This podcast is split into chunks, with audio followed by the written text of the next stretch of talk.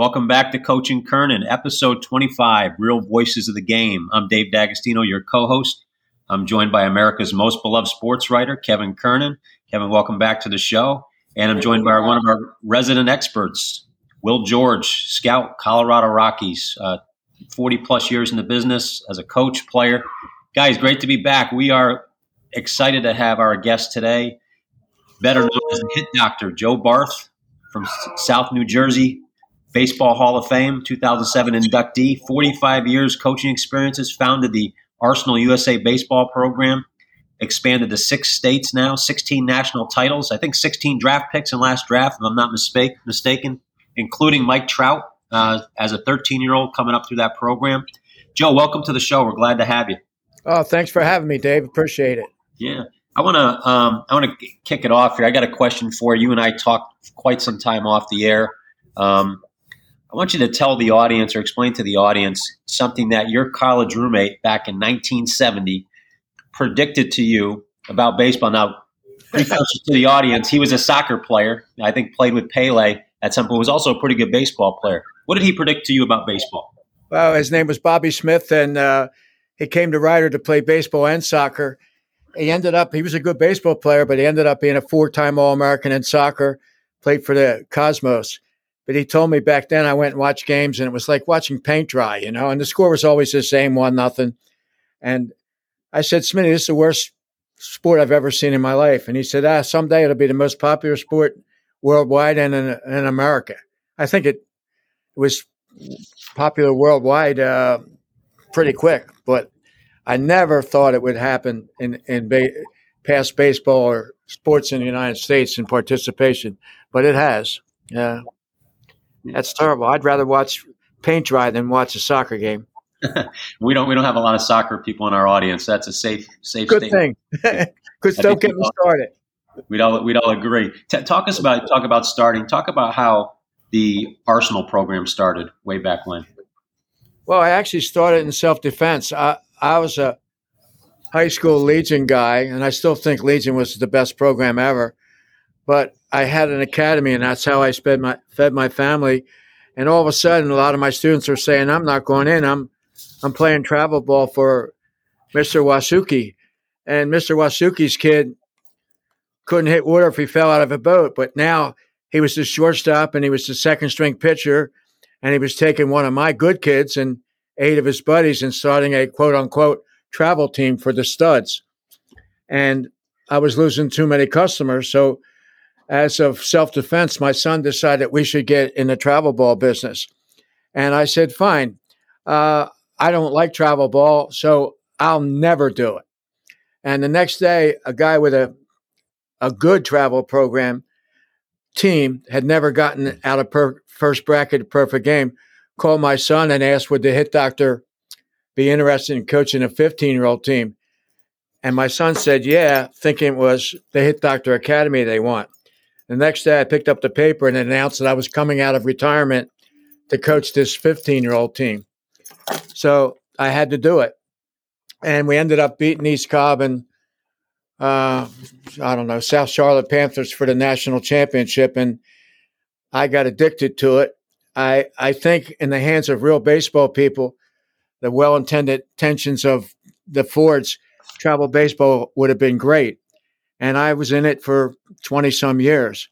And it's a great system because you play five or six games on a weekend. And I would practice Monday through Friday and then play another tournament. Uh, the, now it's morphed into a money grab where there's six million academies and they don't practice. They just go to tournaments every weekend. And if you have a terrible team, you can get in a terrible tournament and have a chance to win a, a terrible medal prize. And uh, everybody thinks they're good. And the problem is they're not practicing at all, you know. And that's, that's what's needed with these kids. They need more practice and, and less play. Oh, with- it's, it's beyond that. I mean, if you saw the futures game, it looked like the Caribbean World Series. American players aren't practicing enough to play at a high level. And last year, uh, you know, I had I was in the hospital for a long time. So I just got out of the hospital a year and a half ago, and I watched high school, and I thought I was going back in the twilight zone. every team I saw, the kids had Michael Jackson disease, and it was every team. You know what Michael? You know what Michael Jackson disease is? No. Wearing gloves for apparent for no apparent reason. and they couldn't catch a cold in the wind tunnel, and that comes from practice. That's a high rep thing. So, again, when I do travel teams, I'm trying to do them on on the right the right way. In other words, your pitcher's got a whole week of practice to throw bullpens, long toss, hand speed drills, work on their changeups, their breaking pitches, their control. Hitters got a chance to play defense. But I feel like a dinosaur, you know. I'm the last of the Mohicans. They, they, they don't practice. So Arsenal, we started to because we are going to practice. And that's that's kind of your philosophy. I I, we, I think we all agree with that as well. That there's not enough intentional practice, quality practice going on with these kids nowadays to warrant playing a tournament. It's all about playing tournaments, getting the rings, uh, clickbait on social media, without a doubt. T- talk about the, you know the thing where I I got to know who the hit doctor was. Gosh, um, I would say probably 30 years ago, maybe maybe a little shorter than that. I think I shared the story with you. I was prepping for the Northeast Collegiate League, which was one of the only wood bat leagues uh, at that time when I was playing in college. Um, I thought I had a shot to get signed. I ended up getting signed, but I knew I needed to make a jump forward in terms of um, just some some nugget, something different that was missing. A neighbor of mine who I used to train in his backyard, he had a cage, uh, handed me a, a videotape, VHS, so that dates me as a dinosaur too. And the videotape he handed me said, "This guy's different, um, but I think you'll like it." And it was your videotape, the hit doctor, um, talked about knob to the ball, talked about uh, quick bat exercises uh, to improve quick twitch muscles. Um, talk about your hitting philosophy and how it's a little bit different than what's being taught maybe today. Um, yeah, I, I, uh, yeah I, we we have eight, uh, actually nine now, nine absolutes that uh, or fundamentals that we feel have to be incorporated into your style. There is no one style that works for anybody. I was a pretty good hitter. Hank Aaron wasn't too shabby. Uh, but whether it's Hank Aaron or Joe Barth or Mike Schmidt, they have a tendency to teach you the way they hit. And the problem with that is no matter who it is, teaching his swing will make three kids better, three kids worse, and four kids will stand still. But mentally, they got worse because they didn't improve and they thought they would. So there is no one way to teach every guy I've ever had, it was, and I've had close to 300 major leaguers. Every one of them was an original, and you have to work what they bring it, and they have to incorporate our nine absolutes into their style. And it sounds, uh, uh, it sounds complicated. It's actually much easier. Mr. Griff- Griffey used to tell me, if you can't keep it simple, if you can't explain it simply, then you don't know the subject enough. We're going to teach these nine principles really to each kid his way. And I don't want to change anybody. I just want them to do better doing mostly what they do when they come to us. Uh, our, our nine absolutes, and we talked about them in that video 30 years ago, they haven't changed. All that launch angle, uh, all that stuff ha- ha- hasn't changed the truth. And the nine absolutes are see the ball longer than everybody else. Uh, grip, rhythm, balance, negative movement, which we say make the knob move backwards somehow. Separate, let the ball travel, stay square, and think swing first, turn second, which is the opposite of a lot of the things that are being taught now. And the current launch angle theories and so forth are teaching kids to swing as hard as they can where Hall of Famers swing about 70%. They swing with rhythm and timing. You can't time a spasm. And so you have people teaching everybody to swing up, everybody to sit and spin, everybody to have a higher launch angle. And most of the guys teaching it couldn't hit water if they fell out of a boat. So they get released after a couple weeks in the minors. They put up a, a sign that says former Met Louis Pizzui, uh, hitting guru and they have 100 followers. And the truth of the matter is, they're not teaching any of the nine fundamentals, nor are they teaching it the way the kid hits. they're teaching them to hit like they did. And obviously, they got released because they couldn't hit. So that's that's it in a nutshell. No, those are all those are all good points. I, I walked through those nine principles, like I said, almost 30 years ago. Yep. And without ever having met, I credit in part the teachings you had in that video to helping me make a movement from wood bats in the college league to wood bats in the minors. So I thank you off the air. I'll thank you on the air. Um, it uh, it made me feel just like you said. I think you articulated it well for for the audience. I didn't feel like I was uh, being treated like a robot. I was being given principles, and I got right. to apply them to who I was, and didn't have to change who I was. And it, it was it was very good. I, I, I encourage if it can be found out there in our audience, get that videotape. It'll it'll help you too. Uh, Will, you had something you wanted to add? Yeah, I've I've known Joe uh, from when he first started as the hit doctor, and um, his ability to understand and teach hitting and pitching and the game itself comes from his dad and being around the game. His dad is a is a legend, as is he in South Jersey baseball. I had just finished playing and Joe approached my brother and I when he started the Hit Doctor, and there was tremendous synergy going back to what Mr. Griffey talked to him about about keeping the game simple. You know, we had learned from Cal Ripken Sr. in the Orioles system, keep the game simple.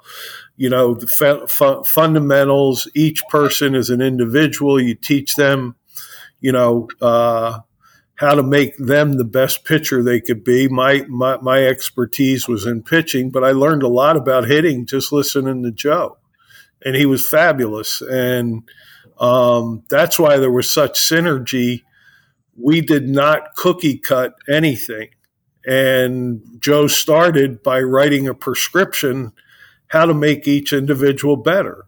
That was the whole idea behind the Hit Doctor uh, and and and it was like a prescription pad, and that was really a neat thing because each kid was different, and we we took pride in helping each kid individually. So, no, I think that's a great great testimony. Joe, what t- give us? Uh, Kevin, go ahead. You wanted to add something? Yeah, I want to get specific here, Joe. Um, you know, um, actually, my older boy played at Rider University too, and um, I think we played you through the years in Legion Ball. That was always a great experience. But tell, give me a little example. Like you, you talk about one of your principles being balance. What do you what, what do you exactly mean to the young hitter out there? Help help them with it. How do they improve their balance? Uh, how do you improve balance? Uh, that that's a good question. Most people tell you to keep your weight on the balls of your feet, and that that's wrong. And now they have all these pressure plates study that teach what my dad taught 50 years ago. Balance is having your weight through the center of your feet. And as you stride, your weight's going to shift a little bit towards the front. Mm-hmm. Uh, in fact, a lot of the pro guys right now are teaching to start out with the weight on your back heel and in the middle of your uh, front foot or on your back on your back heel of the front foot so that when you step you are completely stuck with your weight in the middle of your feet, both ways, forward and sideways. Right? If you start out with the weight on the balls of your feet like you do in every other sport, there's a tendency to fall forward Definitely. and and have the upper body move in a little too much. But a, a quick rundown of the uh, of the absolutes. The first one is the biggest problem in Major League Baseball today see the ball longer than everybody else. Mm. You got to pick it up sooner. And I want my kids to pick it up as soon as he shows you the weight of the ball. And I want you to be loaded before that ball comes at you. You can't be doing a whole lot of loading on the way out. And uh, so you're going to pick it up before anybody else. And we spend a lot of time calling, I see the ball, you know, ball, ball. Uh, so we try to pick it up early. Some guys soft focus, which they're watching the whole picture for the ball, and they never pick the ball till up till it's halfway home. Your eyes work like a, a 500 millimeter camera, not like a movie camera. They take a picture about every six feet. If you miss it coming out their hand, it's going so fast, it'll be two or three pictures before you pick it up again. Why? You got to pick it up and get the timing of it as it's moving forward, at, still in the pitcher's hand. Now, I want to follow it all the way in as far as you can. We know in reality they actually lose sight of it about 15 feet in front of home plate, but your head has to be perfectly still during that period. And as you swing, otherwise, wise you lose the perspective of where the ball is. And the reason so many Hall of Famers use a scissor step and the Astros teach a scissor step because it backs up your contact points a little bit and gives you a little more time to see it longer than everybody else. I don't make people do that, but it certainly has proven to be a big thing for the Astros and for all the Hall of Famers that have used it. And what's the scissor? Let's. I, I don't want to interrupt, but explain scissor step. Well, scissor step is is what Babe Ruth did, Mike Trout, Miguel Cabrera, Tatis, the entire Astros organization, and A Rod. When they swing, they plant their front foot before their hands finish the swing. Their weight gets sixty to seventy percent on the front foot, and their back foot moves backwards. Yep. Yep. And that will not allow their front hip to open. And it backs up your contact points.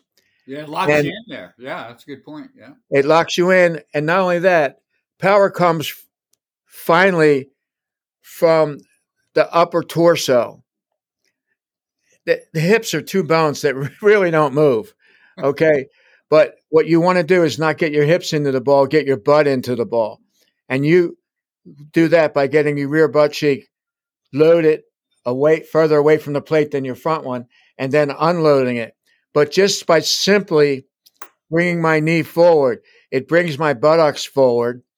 And if you watch Trout, he can hit a ball out of the catcher's mitt. Yes. It'll go out of the park in center field, right field, left field. Same with Altuve, Correa, Correa, because their swing is shorter. I used to hear after my college coach worked with me, at first couple years I I hit over 500. Then after that, he taught me how to hit, and I could never hit again because I was popping my hips. I was taught to pop my hips, yeah. which I never did before. That's a misnomer. All right. The energy passes from the ground through the hips, through the upper torso, out the arms, and to the bat. The upper torso is what Sosa and Griffey, you saw obviously torque awful fast.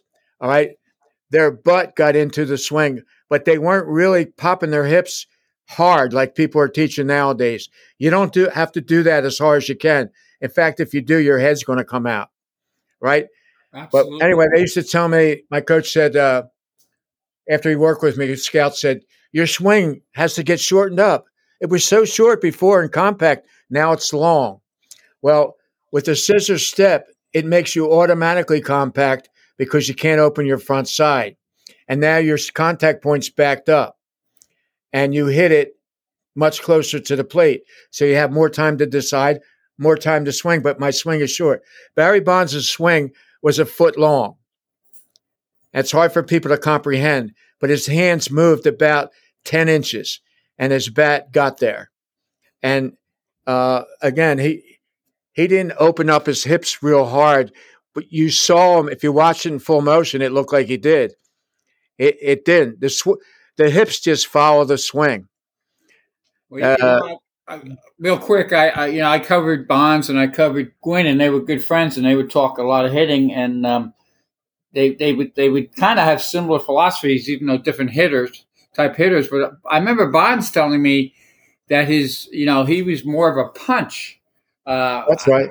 It, it was, it, am I Am I misstating that, or is that right? Is that no? That's exact. That's exactly right. In other words, if you don't open your front hip, your top hand is going to punch, and it's it's going to make contact close to the middle of your body. So it's really only moving a short distance. I, I filmed a lot of my hitters in the old place. that Will work with me. I, I had a overhead thing where I, I filmed all my hitters from above. Right. And I could tell my ma- ma- major league hitters if they all had the same clothes on, I could tell by the length of their swing. And so many of the kids open their hips, and now they have to hit the ball way out in front of home plate.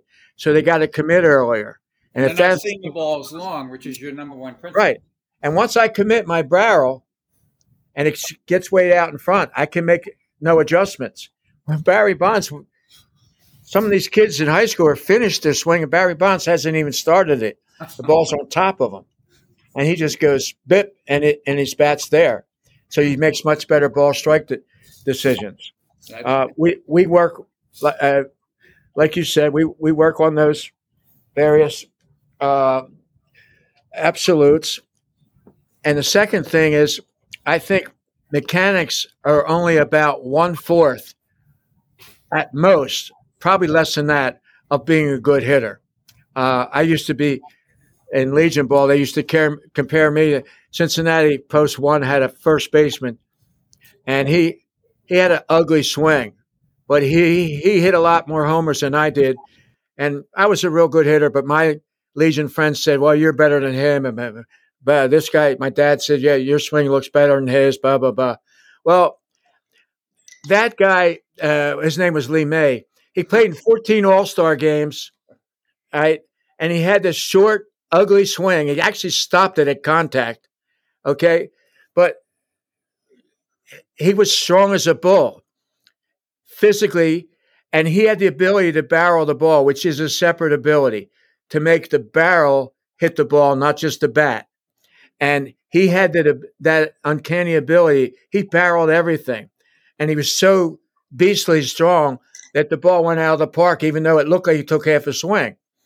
And so I'd say 14 years in the All Star game's a pr- pretty good hitter, right? And the, the gurus today would say he has a terrible swing.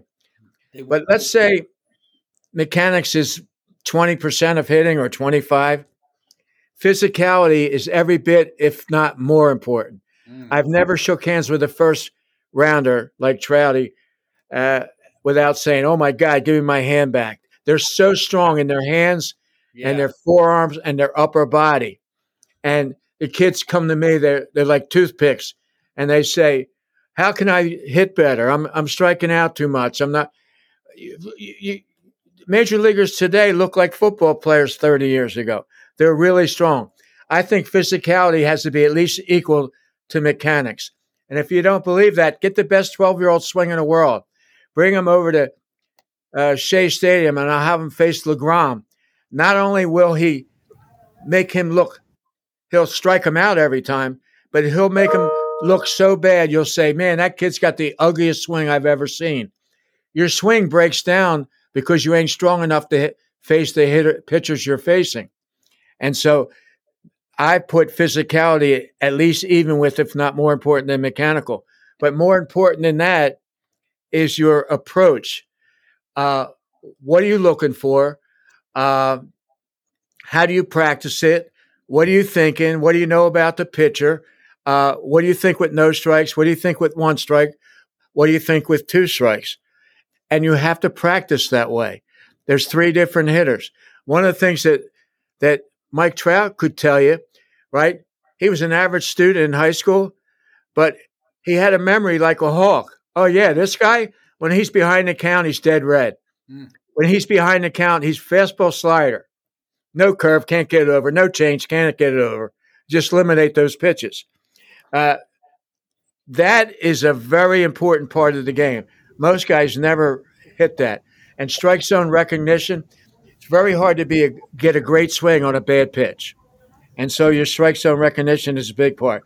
And the fourth thing that comes into play, which guys learn in the minors, but they don't learn in amateur ball, is in season maintenance. Most guys are their strongest in February. True. You should be your strongest in the summer, when, in mid season. Your vision should be your best. You should get your eyes checked every year, do vision drills.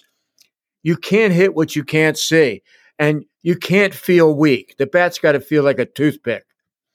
And guys let themselves go in amateur ball. In professional ball, they don't.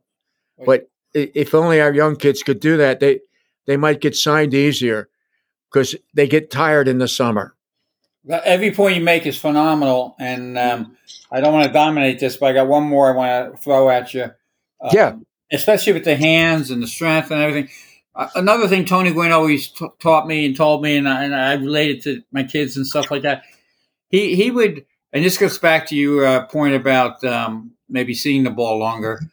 He told me he would he would zero in on the pitcher's cap and the uh, whatever the logo was. You know, you're playing the Reds, it would be exactly.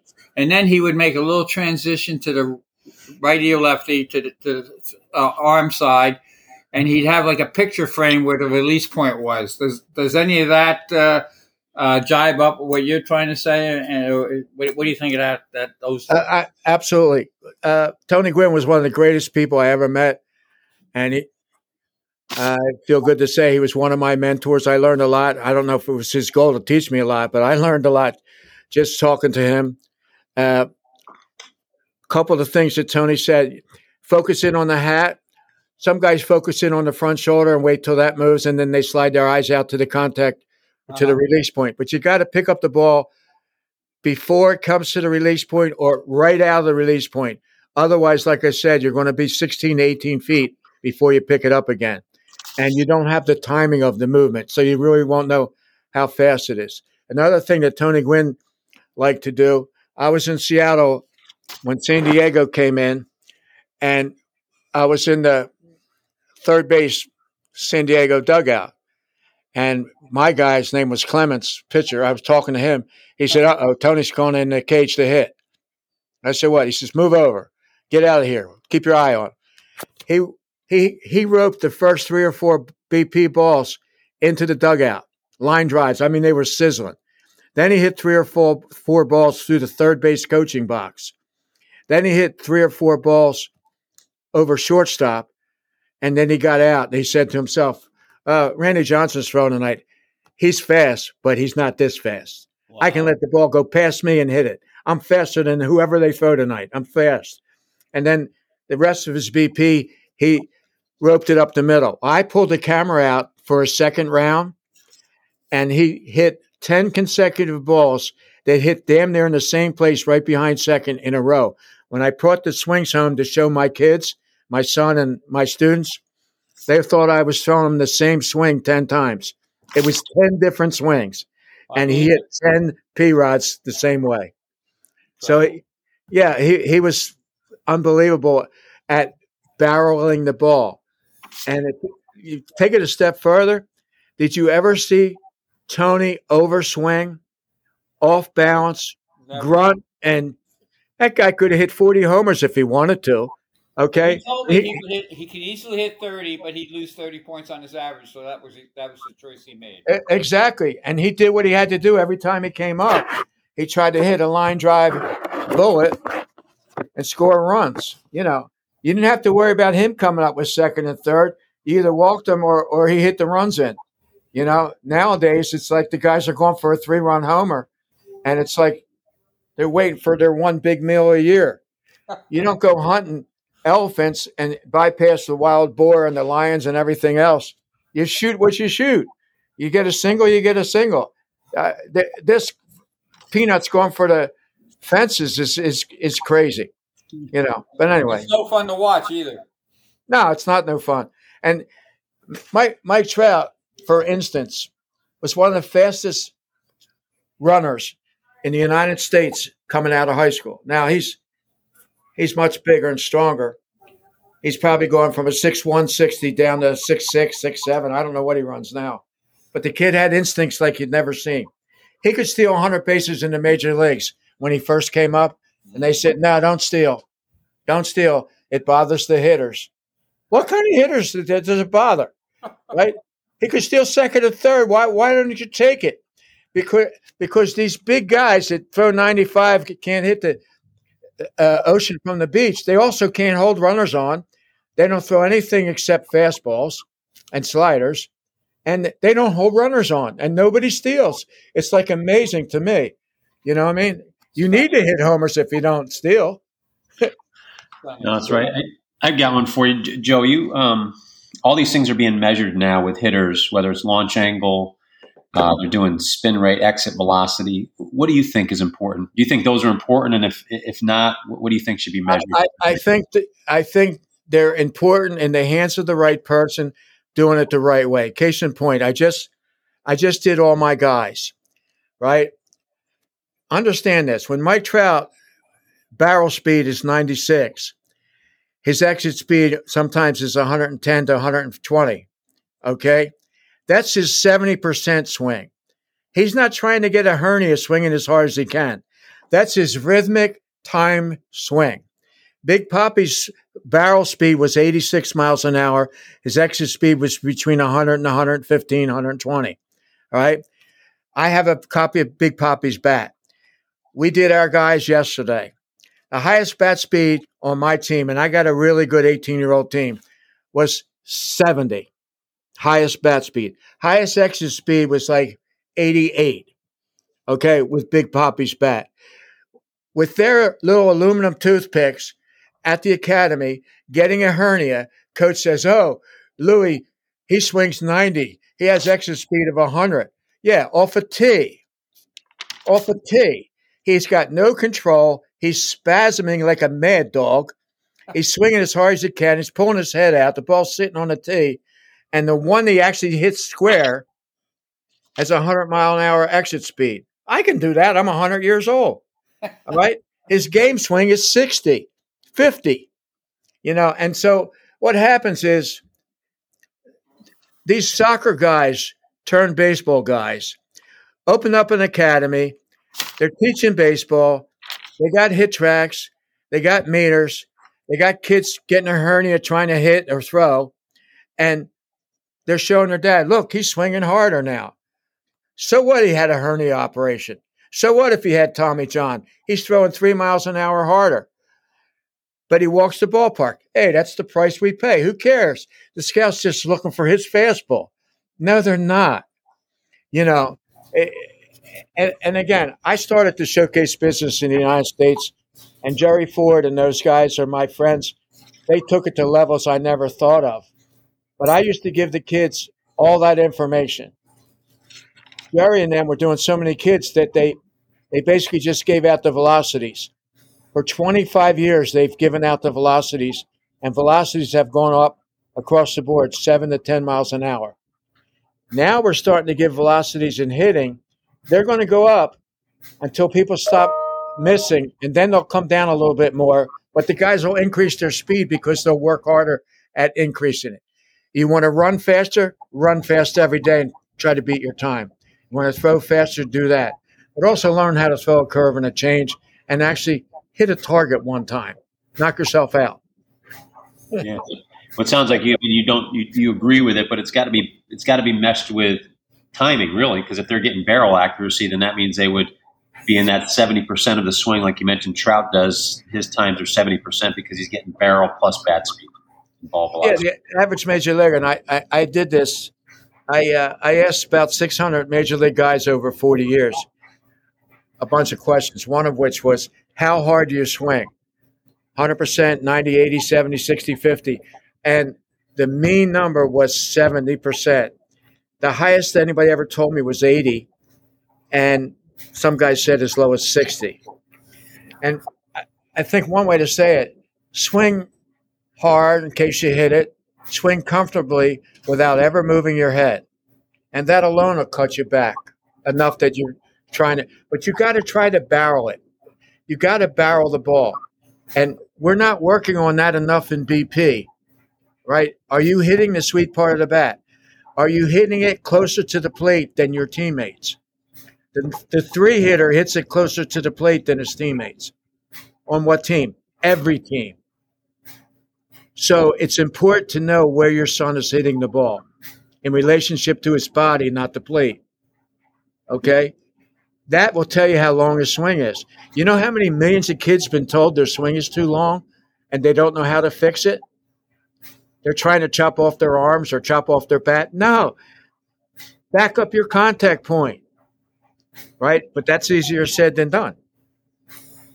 I like it. Will, you wanted to add something? Yeah, just you know, so many great points Joe's brought. Uh, you know, and and I think all of us don't need exit velocity to know who hits the ball hard. You you hear the sound, you see the ball come off the bat. Absolutely. Um, you know you you know, and so much of it is creating the proper rhythm and timing. Um, and so many people that are teaching don't understand that. They they they have no clue, and they they take video snippets of Barry Bonds hitting a home run, and they think that you actually teach guys to drop the barrel, open up your hip, and swing out of your ass every swing, and that's going to make you hit home runs. That's not what Barry Bonds did.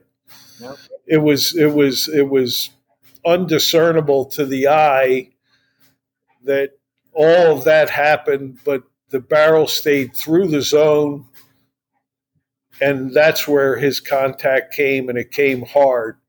So many kids now, barrels are their their their bats go in and out of the zone because they drop their barrels, they open their front hip, their head's moving, everything's moving. That's why the league batting average is down under 235, 240. I mean, you know, we're, we're at an all time low because we're doing things wrong, because we're trying to reach the wrong conclusion.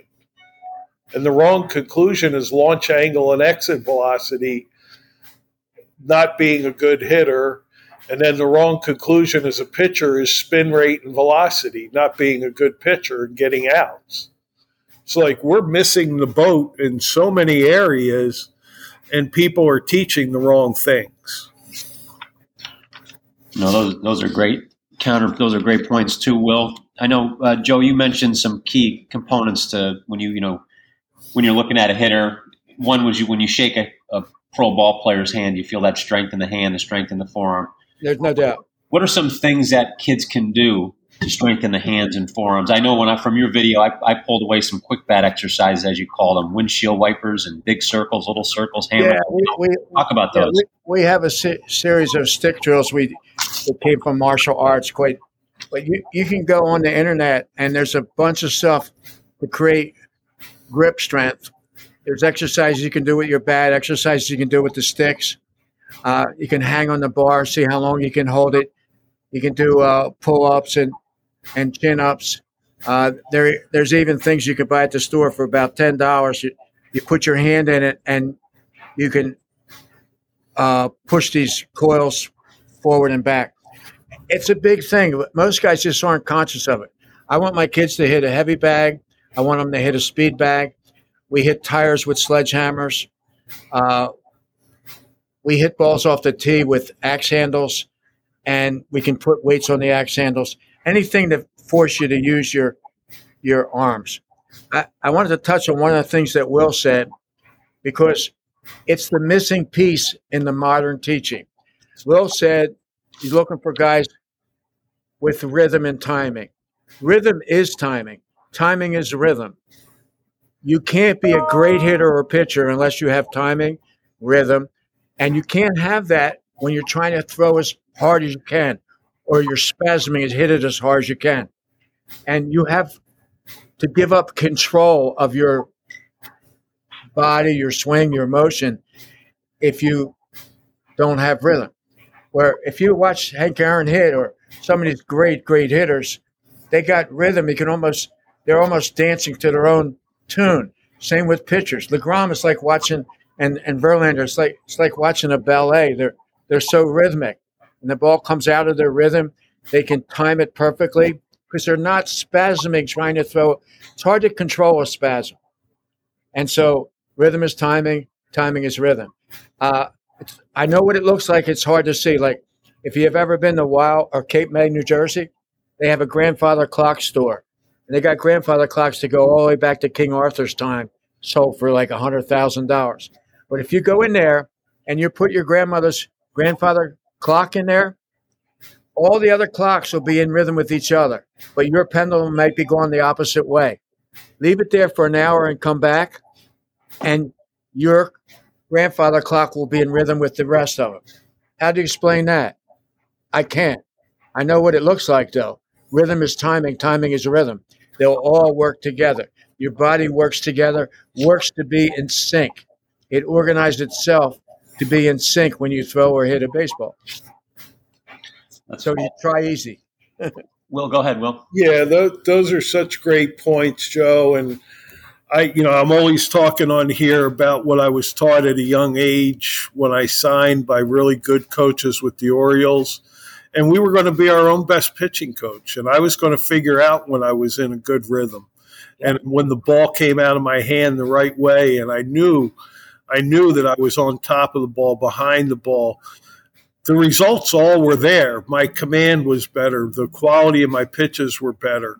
Yep. Um, it, and it's just like as a hitter, when you get hot, and you're on time and you're in you're you're in that rhythm, you're in that zone, you're seeing the ball, you're letting it travel. All those things work. And we're not teaching kids how to feel that and make them understand that because we're teaching them all the wrong things. They're chasing they're chasing all the shiny objects of the world and not chasing the the nuts and bolts that's truly going to make them. You know, you know, we talked about Tony Gwynn. Why is not every hitting coach in the big leagues teaching that now? I, you know, what you, you know what what what insane world are we living in that that Barry Bonds' thoughts are not being taught? I mean, it, there's something wrong. Well, a lot, a lot of the coaches will. I mean, you know this. Uh, a lot of the coaches that are in the minor leagues or Rovers, they got a cup of coffee in the majors, but they couldn't hit. Right. Or they couldn't pitch that good. And the thought process is, well, he must know more than Barry Bonds about hitting because he wasn't any good and he managed to stay in the big leagues 10 years. And my kids don't have Barry Bonds' talent, but they might have Rudy Guzzi's talent. And so we'll pay him to be a minor league hitting coach. And I'm sorry, but that isn't necessarily the right way to do it. No. And uh, the second thing is, Mr. Griffey told me that when Junior signed, everybody was afraid to touch him. And just like many of my kids, when they went in the Pro Bowl for the first time and saw 90 every night, and the guys were wilder than big leaguers and better breaking balls and 21 years old, and they were 18, they really struggled. Nobody went near Junior. Everybody went for the guy to sign for 500 bucks to put their name on him and change him. Right. And sooner or later, Junior got used to that pitching, figured it out on his own some, and the next thing you know, he's in the big leagues. Right. While these other guys are being tweetered with. Right. That's very commonplace. They're afraid to touch the first or second round guy. Is he making it quickly because he's the first or second round guy, or because they haven't changed everything he's done his whole life? No question. no, well, that you know that was the the beauty of uh, signing when I signed is we were told, uh, you know, we're not changing anything. Right. You got drafted and signed because somebody thought you could pitch or play in the big leagues. Right. And we're going to go out and let you go do that, and we're going to see what you're capable of doing, and we're going to enhance what you do well and make it better. And we're going to fix areas that need to be fixed, and that and that's so lost right now because because like you said, either that or people want to put their signature on on somebody. I uh, I helped Juan Soto become a good hitter. No, you didn't. you know, it, it, it's get help away from him. It's ridiculous. You know, you uh, and the Latin American coordinator told Juan Soto not to listen to a word that that hitting coach told him. Uh, in, in in a lot of cases, so that's you know that's right. I, I, think the kids. I think what the what whenever I tell a kid something, it, it, I tell him one thing at a time. It might be six months we're talked about the one thing, and I let him try to figure that out his way. But what my dad used to do was was four boys. He'd go watch a play, and I had trouble with the high fastball. Next day, he was throwing me high fastballs week on end. Then when I got older, I had trouble with curves. He's throwing me curveballs all day. Didn't tell me a single word. And the next thing you know, I could hit a curveball and so forth. Right.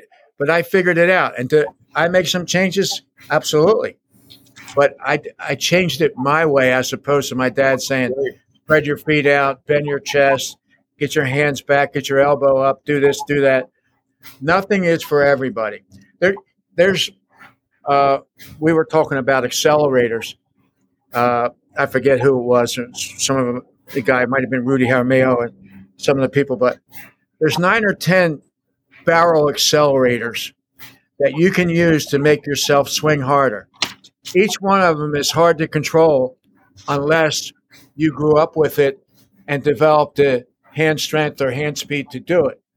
Like you can't make everybody hang the bat like Sheffield or tilt the bat like uh, Guerrero Jr. But they're barrel accelerators, and there's other ones like starting your motorcycle or cocking your knee like like Donaldson. Different things that can accelerate. Well, kids in the old days would experiment by imitating all the Phillies every day. That's right. And then you settled on your thing. And people told me, I don't know if it's true or not, you, you have a fast bat, Joey. I heard that my whole life. All right. Until coach changed me and then I had a long swing. But anyway, I had a fast bat, right? Well, why? I don't know. Whatever I did with my hands, my negative movement, tilt of the bat, whoever, whatever it was, generated bat speed. But there's a at least a dozen ways that you can generate bat speed. Kids today don't experiment with it. And so the coach tells them to do this, that's what they do. Yeah. And less is always more. Yeah. Like, it's easier to control less than it is to control a high leg kick and a big barrel tilt or a Sheffield action. But I wouldn't change Sheffield. No. He, he was a pretty good hitter. yeah. You know, your eyes don't lie to you. I mean, you see a guy hit screaming mimes uh, uh, all day long like Sheffield. You just put a fence around them. Don't let nobody near them. Yeah, exactly. see it, see it, and let it go. Yeah, uh, he was one of my favorites. You know, I, I, I love watching him hit. He was great. But you know, I, I study all the good good hitters, and they're all different. That's right. The the we, we have, if we walk through the Hall of Fame where Kevin was last week, there's there's no cookie cuts. There's no absolutes. There's I can't say you won't find two guys exactly alike. You won't. Yeah, you absolutely will not. And but they're all great players because they became the greatest version of themselves. Yep. Yep. Kevin, go ahead. You wanted to throw something in? Yeah. Uh, well, also, I was lucky enough to cover. When you talk about Sheff, I covered him for many years and got along well with him. I, that's I always vote for him for the Hall of Fame too. By the way, and uh, well, he should be in it. He should be in it. You know, yes, he should. Yeah, you know, come on. Uh, his swing was unbelievable. He was the guy they didn't didn't want to face. But I remember with when McGriff and Sheffield, and it's getting back to the point you were just making, but I just want to uh, make it stronger three different hitters with three great styles and three great successes. How do you, as a young hitter, find your own style? Yes. Yes. Yep. And and and it, it, guys are successful in totally different ways, you know. what do you do as a young hitter so you don't uh, fall into the trap of maybe taking the wrong information? I watch them playing games. Okay. most hitting coaches in the United States today teach in an academy. That's great. We will tell you if I I've, I've worked with close to a million hitters now, and even if I screwed up six hundred thousand of them, I had to learn something. You know what I learned? All million of them could hit. I had the coaches from coach from Stanford come in, and he'd look at my eight year olds and say, "Oh my God, these guys swing as good as our guys at Stanford." In my academy, they did. Wow. A million guys. They all look great. But when the game started, half of them couldn't hit the bull in the butt with a snow shovel. Right? so if you're going to teach hitting, you got to get game at bats and a lot of them to see how he's making his outs. And then try to correct him so he's not making those outs. Not so that he looks pretty in the cage in the academy. Those people aren't trying to get you out. Mm. You have to have adjustability. Adjustability means if you don't have rhythm and you're relaxed and quick, you can't make an adjustment. You can't adjust the spasm. Once the guy swings as hard as he can, pops his hips, opens up his chest, he can't change directions of the bat, right? Where the ball's on top of Barry Bonds before he hits it, right? And he only has a little bit of a short punch, like a short punch, and that that's a that's a big thing. if your coach is training you strictly by what he sees in the academy, get another coach. He has to look at what you're doing in games, how they're getting you out, and stop that. Case in point, there's eight ways to win. There's eight ways to make outs. That's all there is. Four ways of being too fast, four ways of being too slow. And everybody who's ever played has one of each, at least. Otherwise, you'd throw them all fastballs, they never get a hit, or all curves, they never get a hit. So you got one way of being too fast and one way of being too slow, minimum. You got to identify which of those eight ways this boy makes his outs. Let's say he makes seven of his outs out of 10 uppercutting. If we can do drills, tone down his uppercut, and he makes one less out out of 10 by uppercutting, he just went from a 300 hitter to a 400 hitter. But if I'm in a cage giving him thousands of swings a day, trying to hit like my my like I did, my default swing. And that's what most coaches do. They try to get you wait till you're failing and then try to get you to hit their default system, what they were taught. And it's wrong. It may not have been wrong for you, but it's wrong for nine out of 10 players, probably. Phenomenal. Phenomenal. Will, go ahead. Will, you wanted to throw something in? Yeah, that I, you know, as Joe was talking, and you, you know, I'm on the old school side, and we all are, and but that's where uh, WIN Reality um, can create uh, some really good things. Uh, where where my son Dante is working, and I'm a big proponent and talk about them all the time because uh, they're teaching they're teaching game speed, uh, timing, rhythm, strike zone, and pitch recognition, which are all things that we can't get all the time, but it can supplement so many kids if the, if if they're diligent with it. And I know you know Dante's doing a really nice job down there as a hitting coach, and um, he he tells me about the successes that these kids are having, and um, you know that's that that's worth as much of an investment because it becomes on you as a young hitter to feel good timing and rhythm and strike zone discipline. So, uh, you know, uh, but l- like Joe said, so many hitting coaches work off of a stationary tee and a soft toss, and they think they're teaching their kids how to become good hitters, and they're not. They're, they're entertaining the parents. I want to kind of, I want you to share with me off the air the eight ways to, to make outs, and I'm going to post that for our kids in the audience. But we'll hit on a good point, um, and I want you to kind of close on this they're more or less entertaining these kids or bamboozling these kids. And I know you and I share the same uh, thoughts where this all kind of starts with the parents. Um, what kind of message do you have to parents out there in regards to this whole process? You fixed a lot of problems for the kids today. Um, what kind of message do you have to parents?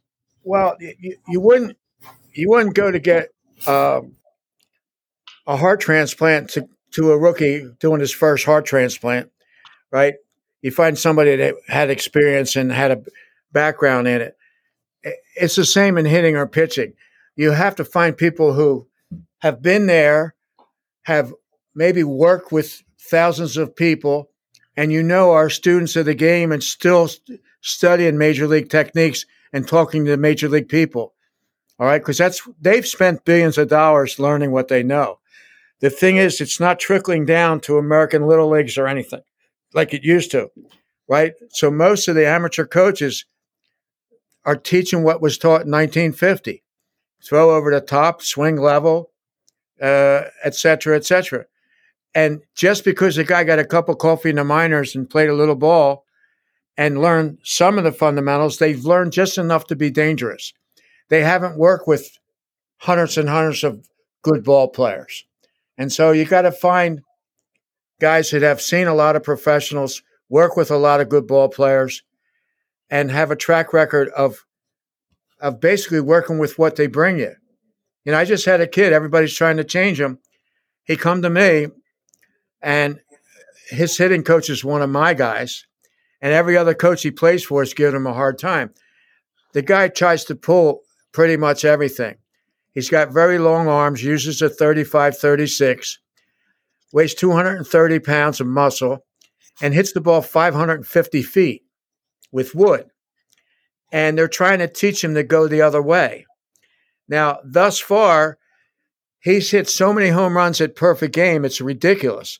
Sliders, no matter what. I don't want him to change the fact that he can hit an outside slider over the center field or left center field fence. I don't want him to change until he can't hit it no more. He hit like 650 in high school and 19 homers in like 25 games. And when he hits them, they're gone. And everybody wants to t- teach him how to hit the other way. It's like you can't throw a ball by him. What, what are you what are you trying to do? You know, some people can do it. Jim Thome could do it. I couldn't, but a lot of people can. You know, let the guy do what he can do. I love it. I think that's a great message to kind of end on with. Um, sounds like sounds like Ted Williams. yeah, he wasn't too shabby. He did all right. I mean, really, uh, Babe Ruth was a was a dead ball. A lot of dead ball hitters, but they uh, well, some of the things they have in common. They use longer bats than a lot of modern players. They used unbalanced bats, thin handles, big barrels. Kids grow up using aluminum, and they're all balanced. So the bat doesn't swing itself. You have to do all the dirty work, mm. right? I used a 36 Cepeda, and all I had to do was start it, and the thing swung itself. And I just had to guide it to the center of the ball, which was easy once I got it moving. Uh, again, to each his own, you know, but the kids don't experiment enough in anything. And here's my can I end with my pet peeve? Yeah. Please. I had a great player. He's a friend of Will's and I's. He was one of the greatest pitchers my father ever had. His son pitched in the major leagues. He came many years ago with his son who played in the major leagues, and he was seven or eight. He came for a hitting camp. And after the camp, he said, Well, what do you think? Is he wasting his time playing baseball? Should I let him go play yeah. soccer? And I felt like saying, Joey, that kid's better than you ever were at eight years old. I saw you when you were 12. He's as big as you were then, but he's not as coordinated as you were when you're 12. This kid's liable to be in the big leagues someday. He's a monster, right? Oh, I don't know. You know, I don't want him wasting his time. What the hell else is he going to do? Nuclear fission? No. You know what he's going to do? Soccer. Soccer and lacrosse, where non athletes go. How much practice you need to be a great soccer player? You got to be able to run and you got to be tough enough to kick. Everybody else just stands out there like a bump on a log. But in soccer, you can hide for seven to 10 years. Nobody knows you stink. Your parents don't even know. I know this. I was, at, I was in a soccer center for 20 years, and it was 40,000 square feet, and I had half of it. On the other side of the curtain was 40,000 soccer players a year. And all day long, I heard soccer coaches yelling, kick it, kick it. And I'm thinking to myself, how stupid is, are these kids? The black and white ball's bouncing by him. They're not smart enough to kick it. He'll never be a baseball player. And then 90% of them went out of, out of the car. They never moved from, from being underneath the heaters. They walk out in the dead of winter with a little pearl sweat on them. Mom pulls up, rolls down her window. Hey, Armbruster, how'd you do? I did great, Mom. I watched the kid. He didn't move for 40 minutes. I did great, Mom. Good. She hands him the gallon of blue Gatorade. He chugs it, got Gatorade all over himself. And he plays there for seven years. That guy couldn't hit a ball with a snow plow. You know what I'm saying? Soccer. And uh, that is still a better sport than lacrosse. Lacrosse, they take the big heavy set guy, they plays the tuba in the band, run out, grab the tuba, stand a stick in his hand, turn him when we got the ball going this way, turn that way. When the other guy's got the ball, turn this way. They stand in the middle field, never move, and get to get a letter. That's lacrosse. Are you serious? We're losing baseball players because parents are quitting after T-ball. T-ball should be abolished in the United States. It's a communist plot to ruin baseball in America. Everything. I love it. Yeah. Joe, one, one last point uh, to back up your point. I remember watching some T-ball this uh, this year, and uh, I won't get into individuals, but one player was making great plays, running all over the place, getting the outs at first, And then when they're out at first, they would still let the person be safe. Oh yeah, no, nobody keeps score. You keep running. Uh, it was terrible, and I had my roommate, my roommate, Bobby Smith. He said baseball is boring. Now I watched him play. No, no, Bob, soccer is boring. Baseball is only boring if you don't understand the game. The game is played not in the three sections of action, action, but in the 20 to 25 seconds in between. You can't be an idiot. Nobody ever had to tell me to kick a ball. I mean, you can't you can't play baseball oh, if you don't know enough to catch it or pick it up. You know what I mean? Soccer and lacrosse, I'm sorry, you you don't have to be good. Right? That's why most of the guys in those games they look like upper pool and you see one guy running around. He's a soccer player. But anyway, no, it was good. We came full circle back to Bobby. We started the interview with him. We came back to him with it. Joe, how do people find you? If we, I mean, I wish we could clone you and put you in every state so all kids can learn hitting well, the way you teach it. I'm, I'm trying. I, I have a website, thehitdoctorusa.com. Five minutes. Uh, it's it's it's about to it's about to go nationwide. I'm going to try to take my teachings because I'm getting too old and I'm forgetting a lot of stuff, and I want to try to least teach what I know till I forget it all. Uh, I got a good website. They can download everything for free. I, I, and I have forums. And there's a guy, Jeff Frye, played in the big leagues. He he hates these modern baseball rebellion guys. I like anybody that's trying to teach baseball legitimately and make it better. I don't agree with everybody, but I like to hear it. But I, I get a kick out of when Jeff talks about what he disagrees with because he's right in so many things. He's, he's our Wednesday show. He's our newest cast member on the Coach and Kernan podcast network. So Wednesday, he, he's, he's a banana. He's a, actually a very, very funny guy. Yeah. Oh yeah. And and, and uh, you know, he doesn't have an appreciation of some of the good things that have come from the baseball rebellion. They're looking at it. The baseball rebellion people the launch angle people, the hit and spin guys, you always got to look at what positives they brought to the game. And the sheer fact that people are studying hitting more than ever and practicing certain things more than ever is a good thing. But you need people, maybe like a Jeff or someone else, to interpret what you're doing to help you get on the right path. Oh, you know, I think we need you too, Jeff. Every Wednesday, you can see, you can listen to him, and then uh, everybody lock into the hitdoctor.com, pull off his videos. I know it helped me make that transition from college to professional baseball. I think it'll help the kids out there too. Joe, thanks so much. You were fantastic today. And hang on a little bit after the show. We want to talk to you a little bit after the music plays here. Thank you.